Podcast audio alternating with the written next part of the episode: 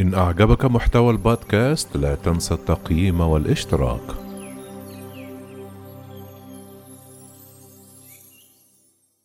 تفاصيل مؤلمة لفاجعة المغرب وفتح تحقيق واسع بشأن ما حدث.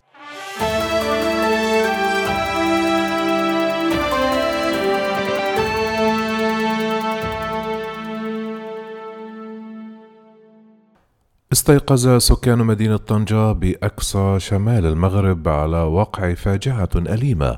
راح ضحيتها العشرات من الفتيات والعمال بورشة سرية لصناعة النسيج. وأفادت السلطات المحلية لولاية جهة طنجة بأن وحدة صناعية سرية للنسيج واقعة بمرأب تحت أرضية فيلة سكنية بحي الإناس بمنطقة المرس بطنجة.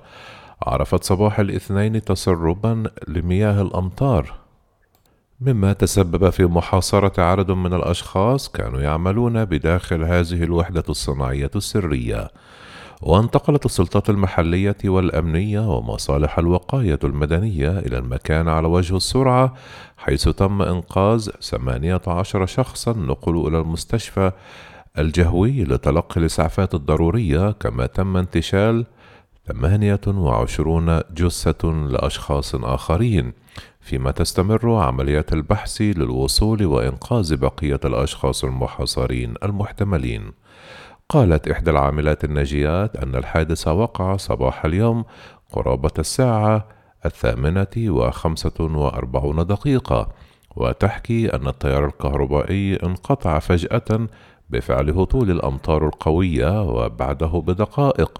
تفاجأ العاملون بدخول مياه جارفة أغرقت كل من بالداخل وبقي بعض العمال يستنجدون إلى أن غرقوا تحت المياه. فيما أكد عامل آخر من الناجين من الكارثة وهو يغالب دموعه أن العدد الإجمالي للعمال يقارب الأربعين. وقال إنه لا يزال تحت الصدمة ولا يجد الكلمات للتعبير عما رأى بالداخل مصرحا لقد شاهدت عددا من زملائي وأصدقائي يستنجدون إلى آخر أنفاسهم ولم نستطع فعل شيء لإنقاذهم.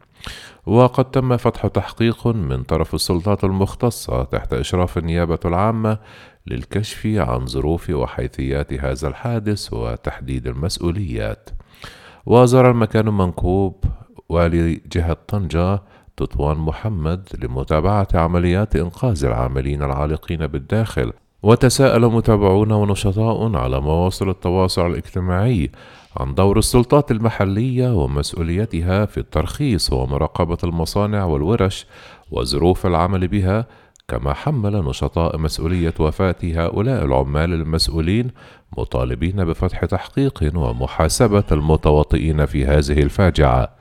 وعرفت مدينة طنجة صباح الاثنين عن تساقط أمطار غزيرة تسببت في اجتياح المياه للعديد من الشوارع والأحياء مما أثر بشكل مباشر على حركة السير بعدد من شوارع المدينة. في سيناريو أعاد للأذهان ما وقع بالعاصمة الاقتصادية دار البيضاء قبل أسابيع.